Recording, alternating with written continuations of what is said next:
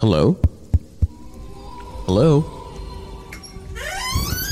Podcast Network Asia. One size fits all seemed like a good idea for clothes Nice dress. Uh, it's a it's a t-shirt. until you tried it on. Same goes for your healthcare. That's why United Healthcare offers a variety of flexible, budget friendly coverage for medical, vision, dental, and more. So, whether you're between jobs, coming off a parent's plan, or even missed open enrollment, you can find the plan that fits you best. Find out more about United Healthcare coverage at uh1.com. That's uh1.com.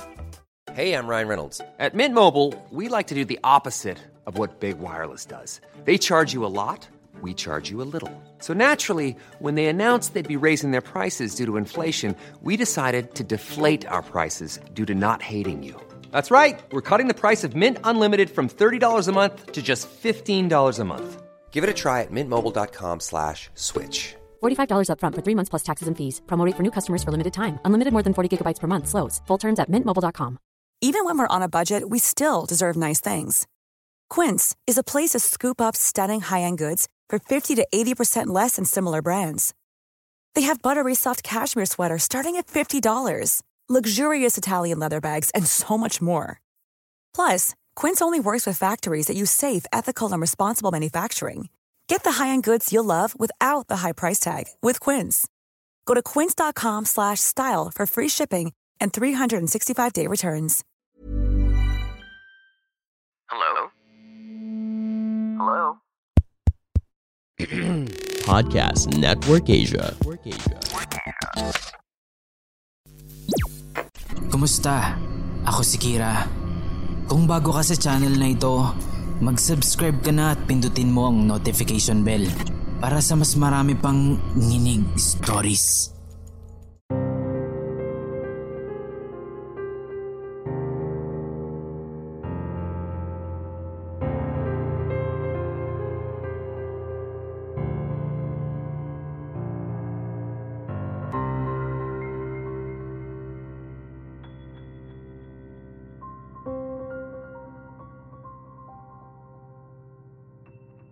Hello po, Kuya Kira.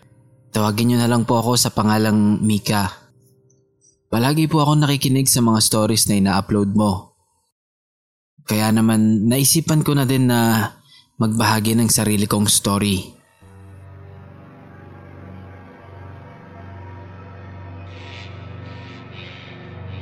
Taga Negros Occidental, Bacolod City po kami. Ibabahagi ko lang po ang karanasan ko noong bago mamatay si Lolo. January 7, 2007. Napagpasyahan ni Mama at ng mga kapatid nito na dumalaw sa pamilya ni Lolo sa Cadiz. Kasama ang mga pinsan ko, mga kapatid ni Mama, pati na rin si Lola. Naiwan sa bahay si Tito Ricky, pati na rin si Lolo.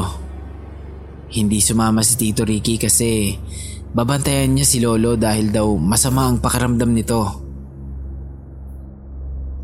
Kasalukuyan kaming nasa biyahe noon papuntang Cadiz. Si Tito Totong ang may dala ng motor. At habang minamaneho niya daw ito, ay nakaramdam siya ng pagkadismaya. Matigas daw po iliko yung manabela. Kaya naman naisipan ni Tito na itabi ang motor at huminto na lang muna sa gilid ng tubuhan. Isang malawak na tubuhan ang dinadaanan namin noon. Nang maitabi ni Tito ang motor, ay inayos niya na muna ito. Pati na din yung gulong kasi napansin niya na flat ang isang gulong nito. Nagtataka siya dahil wala naman daw siyang nadaanang sirang daan. At bago kami umalis sa bahay ay siniguro niya na maayos ang kondisyon ng mga yon. Habang nag-uusap-usap sila mama at ang mga kapatid niya, eh nagpalinga-linga ako sa paligid. Nakita ko sa hindi kalayuan ang dalawang matandang lalaki na nakatayo at nakatingin ito sa direksyon namin. Nagtaka ako kasi ang alam ko ay nasa bahay si Lolo. Pero bakit nandito siya ngayon at nakatingin pa sa amin.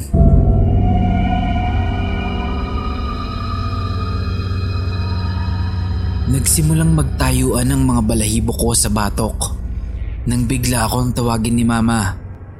Kaya napalingat ako saglit at napatingin sa kanya. Hoy Mika, ka na. Uuwi na tayo dahil hindi maiayos ng tito mo ang motor. Anito. Agad naman akong lumapit sa kanya. Sakto namang may dumaan na bus.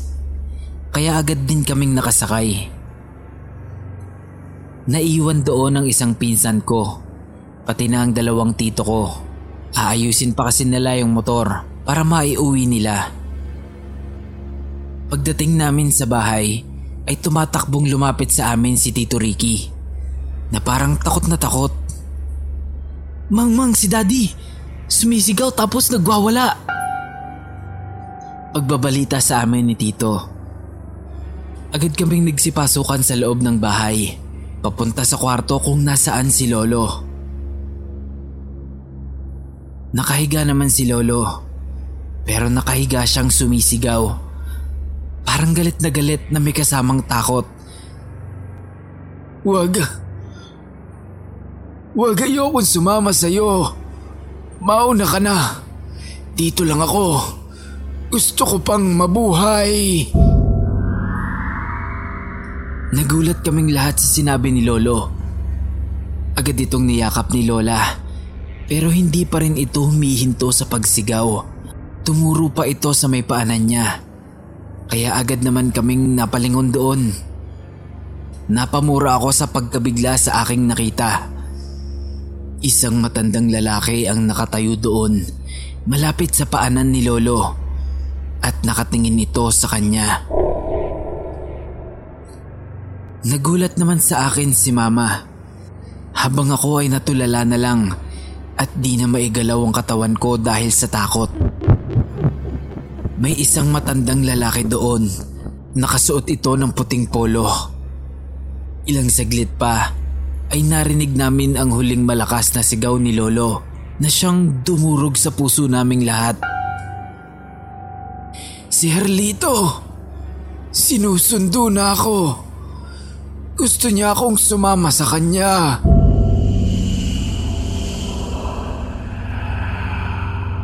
Para po kaming pinagsakluban ng langit at lupa nun dahil sa sinabi ni Lolo. Hindi po ako naniniwala sa sundo. Pero ngayon na ako na mismo ang nakakita, ay sobrang takot po ang naramdaman ko. Kahit hanggang ngayon po, ay sariwa pa din sa akin ang mga nangyari noon.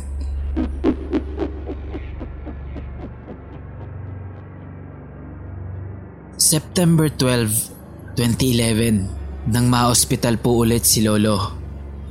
13 years old na po yata ako noon. Nagpapalitan kami nila mama at ni tita sa pagbabantay sa kanya sa ospital.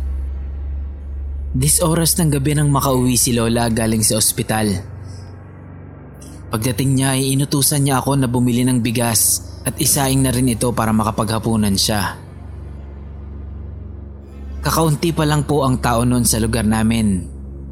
Kaya naman nakakatakot nang lumabas ng ganoong oras. Pero kahit takot ako, ay lumabas pa rin ako para bumili sa hindi kalayuan sa tindahan ng tita ko. Napakadilim na nun.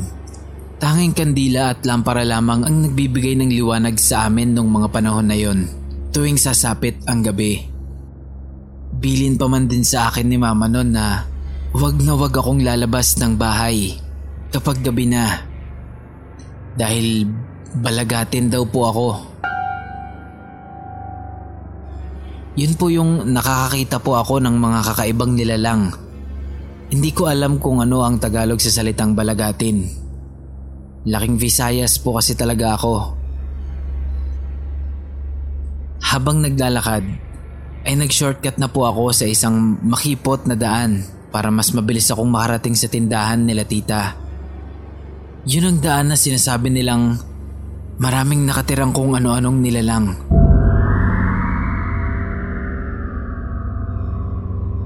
Kinatatakutan po ang daan na yon sa barangay namin. Pero alam ko din na Ginagawa lang yon na panakot sa mga bata para wala nang lumabas sa gabi. bago ako makarating doon, ay lalampasan ko muna ang isang sirang bahay. Ayon po sa lolo ko, ay marami daw pong kababalaghan sa bahay na yon. May nakatira daw po kasing white lady doon. Nung papasok na ako sa shortcut, ay di ko napigilan ng sarili ko na mapatingin dun sa sirang bahay. Meron itong malaking bintana na nakatapat sa puno ng mangga. Hindi ko alam pero parang may nakasilip sa akin na isang babae. Naisip ko na lang na baka may-ari lamang iyon ng bahay na yon. Kaya nagpatuloy ako sa paglalakad ko.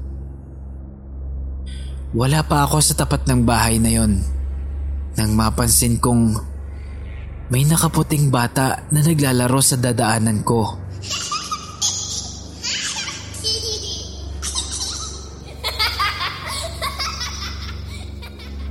Medyo natakot ako nun.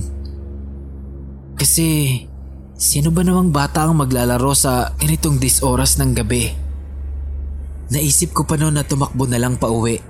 Pero magagalit naman sa akin si Lola at pakapaluin niya pa ako. Kaya naman lakas loob akong naglakad sa harap ng batang babae na yon. Kasi abala siya sa paglalaro ng piko. Mag-isa. Nang malagpasan ko na siya, ay unti-unti ding nawala ang takot ko. Pero ilang saglit lang, ay may narinig naman akong umiiyak galing sa likod ko.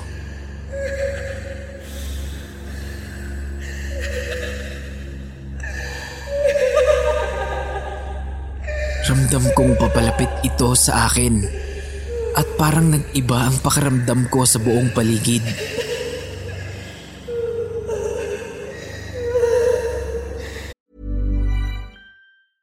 Ready to pop the question? The jewelers at BlueNile.com have got sparkle down to a science with beautiful lab grown diamonds worthy of your most brilliant moments. Their lab grown diamonds are independently graded and guaranteed identical to natural diamonds, and they're ready to ship to your door. Go to BlueNile.com and use promo code LISTEN to get $50 off your purchase of $500 or more. That's code LISTEN at BlueNile.com for $50 off. BlueNile.com code LISTEN.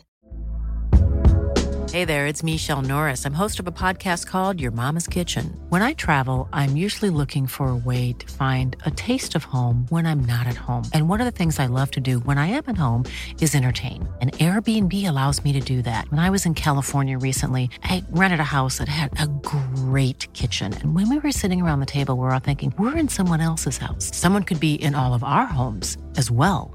If you have a home, but you're not always at home, you have an Airbnb. Your home might be worth more than you think. Find out how much at airbnb.com/slash host.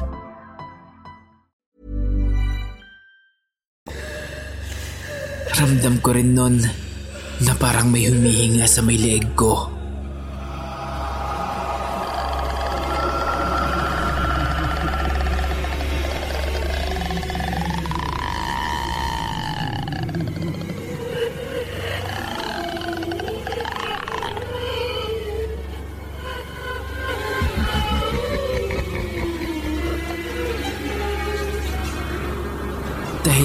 Magtayuan lahat ng balahibo ko sa katawan. Gustong gusto ko nang tumakbo nun dahil malapit na rin naman ako noon sa bahay nila tita. Ngunit nung mga oras na yon ay nanigas ang dalawang pa ako sa sobrang takot dahil biglang lumitaw ang isang malaking asong itim.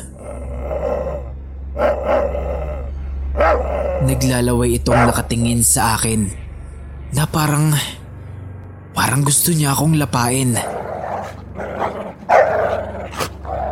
Nung gabing yun, akala ko talaga ay katapusan ko na. Pero may bigla akong naaninag na lalaki sa likod ng aso. Pagkatapos ay hinampas niya ito ng sobrang lakas. Dahilan para umiyak ng malakas yung aso. Halos mabingi ako noon sa sobrang lakas ng iyak nito. Pagkatapos nun ay tumakbong papalayo yung aso at pumasok sa lumang bahay. Hinabol naman ito ng lalaki hanggang sa maramdaman ko na lang na may humawak sa akin at yumakap. Nang mahimasmasan ako, ay si Lola pala yun. At umiiyak ito sa sobrang pag-aalala sa akin. Lumapit sa amin yung lalaking tumulong sa akin kanina na si Tito Bambe pala. Tara na apo, uuwi na tayo. Binuhat ako ni Tito pa uwi sa bahay. Pag uwi namin ay ikinuwento ko sa kanila ang nangyari sa akin sa daan. Grabe yung karanasan ko na yon. Hinding hindi ko po yun malilimutan.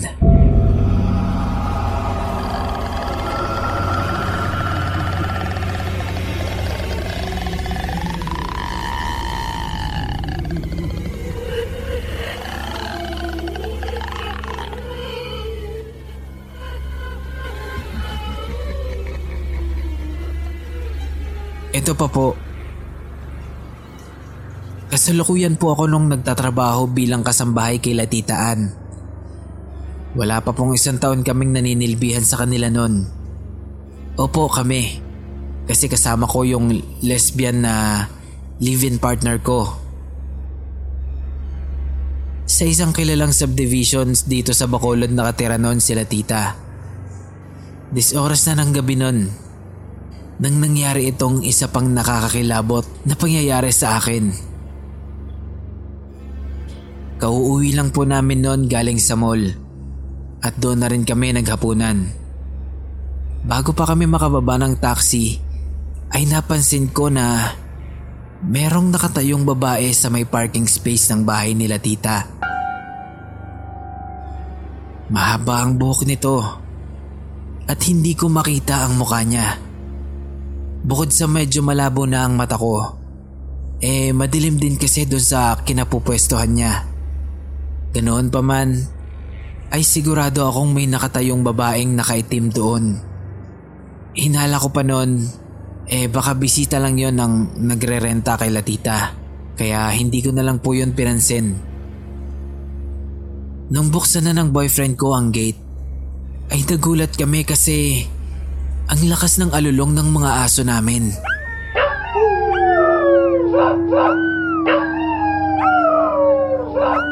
Unang beses pa lang yun na nangyari. Nagkatinginan kaming dalawa ng boyfriend ko dahil doon. Nagtataka man, ay hindi na lang ulit namin ito pinansin. Agad na lang namin kinuha ang mga pinamili namin sa compartment ng taxi. Hindi naman ito ganoon karami at kabigat, kaya hinayaan na ako ng boyfriend ko na kunin yun. Pagkakuha ko ng mga pinamili, ay agad na din akong naglakad papasok sa loob. Pero hindi pa man ako nakakahakbang patungo sa gate, ay biglang umalulong na naman yung mga aso namin.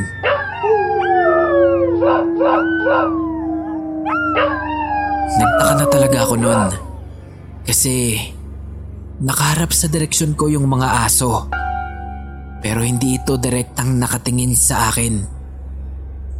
Parang parang may iba silang tinitingnan. Parang may ibang aura sa paligid. Pakiramdam ko tuloy ay may nakatayo sa likod ko na siyang tinitingnan ng mga aso namin. Lakas loob ko itong nilingon. Pero wala akong nakita. Kundi yung mga puno at halaman lamang sa labas. Kinabahan na ako noon kaya nagpasya na akong pumasok na talaga. Ang kaso, pagpasok ko ay biglang nag-iba ang forma ng dalawang aso. Parang, parang na po itong galit na galit na tila mangangagat pa. Kaya hindi ko na naman po napigilang lingunin ang likod ko. Nang ilang sandali pa, iputang Napamura talaga ako ng malakas sa nakita ko. Wala naman akong nakitang tao sa likod ko. Pero agad kong napansin ang dalawang anino na nandoon. Yung isa ay sigurado akong pagmamayari ko. Pero yung isa, sigurado akong sa ibang tao o ibang nilalang. Hindi ko alam. Mas malaki yung anino na yon kaysa sa anino ko. At isa pa, ay iba din ang hugis nito. Kaya ganoon na lamang ang takot na naramdaman ko. Mabilis na nagsitayuan lahat ng balahibo ko sa buong katawan. Tapos nun, ay agad din akong nagtatakbo papasok ng bahay. Hingal na hingal ako, hindi dahil sa layo ng tinakbo ko, kundi dahil sa kaba at sa bilis ng kabog ng dibdib ko. Nagulat ang mga kasama ko sa bahay dahil sa akin. Oh, bakit ang tagal mo? Kumuha ka lang ng pinamilis taxi ah. Tanong ni Tita Ann. Hindi ako agad nakasagot. Pero pinilit kong ibuka ang bibig ko para makapagsumbong ako sa kanila. May, may tao po sa labas. May tao sa labas. Naiiyak kong sumbong sa kanila. Agad na kumuha ng itak ang boyfriend ko. Pagkatapos ay mabilis siyang lumabas para tingnan yung sinasabi ko. Pero wala siyang naabutan. Agad niyang inilak ang gate para hindi na makapasok ito kung ano man yon. Agad din namang isinara ni tita ang pinto. Baka daw kasi magnanakaw yon. Hindi ko na nagawang ipaliwanag sa kanila kung ano man ang nakita ko. Kasi kahit ako mismo ay hindi ko alam kung paano ito ipapaliwanag.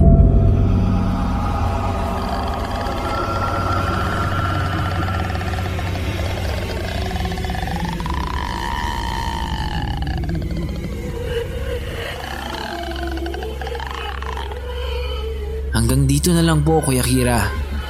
Sana po ay magustuhan nyo ang kwento ko at sana po ay mapili nyo ito. Madami pa po akong gustong ibahagi sa inyong kwento na naranasan ko mismo. Ngunit mahaba na po ito at masakit na rin ang kamay ko sa pagdatype. Maraming salamat po.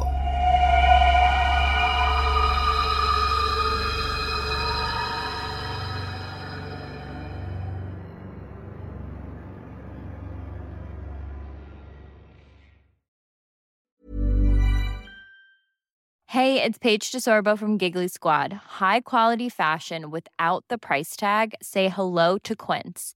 I'm snagging high-end essentials like cozy cashmere sweaters, sleek leather jackets, fine jewelry, and so much more. With Quince being 50 to 80% less than similar brands. And they partner with factories that prioritize safe, ethical, and responsible manufacturing. I love that. Luxury quality within reach. Go to quince.com slash style to get free shipping and 365 day returns on your next order.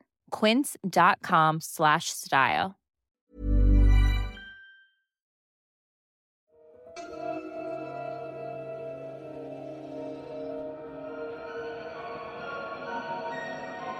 Kumusta po?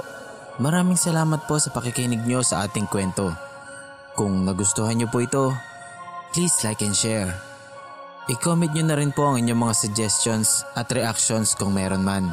At kung gusto nyo pa pong makarinig ng mga ganitong kwento, mag-subscribe na po kayo at pindutin nyo po ang notification bell para lagi po kayong updated sa mga bago nating uploads. Salamat!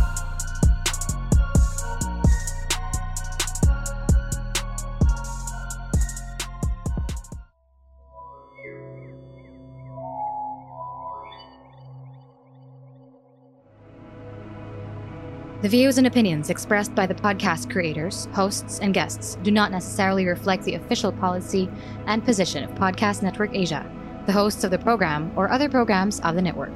Any content provided by the people on the podcast are of their own opinion and are not intended to malign any religion, ethnic group, club, organization, company, individual, or anyone or anything.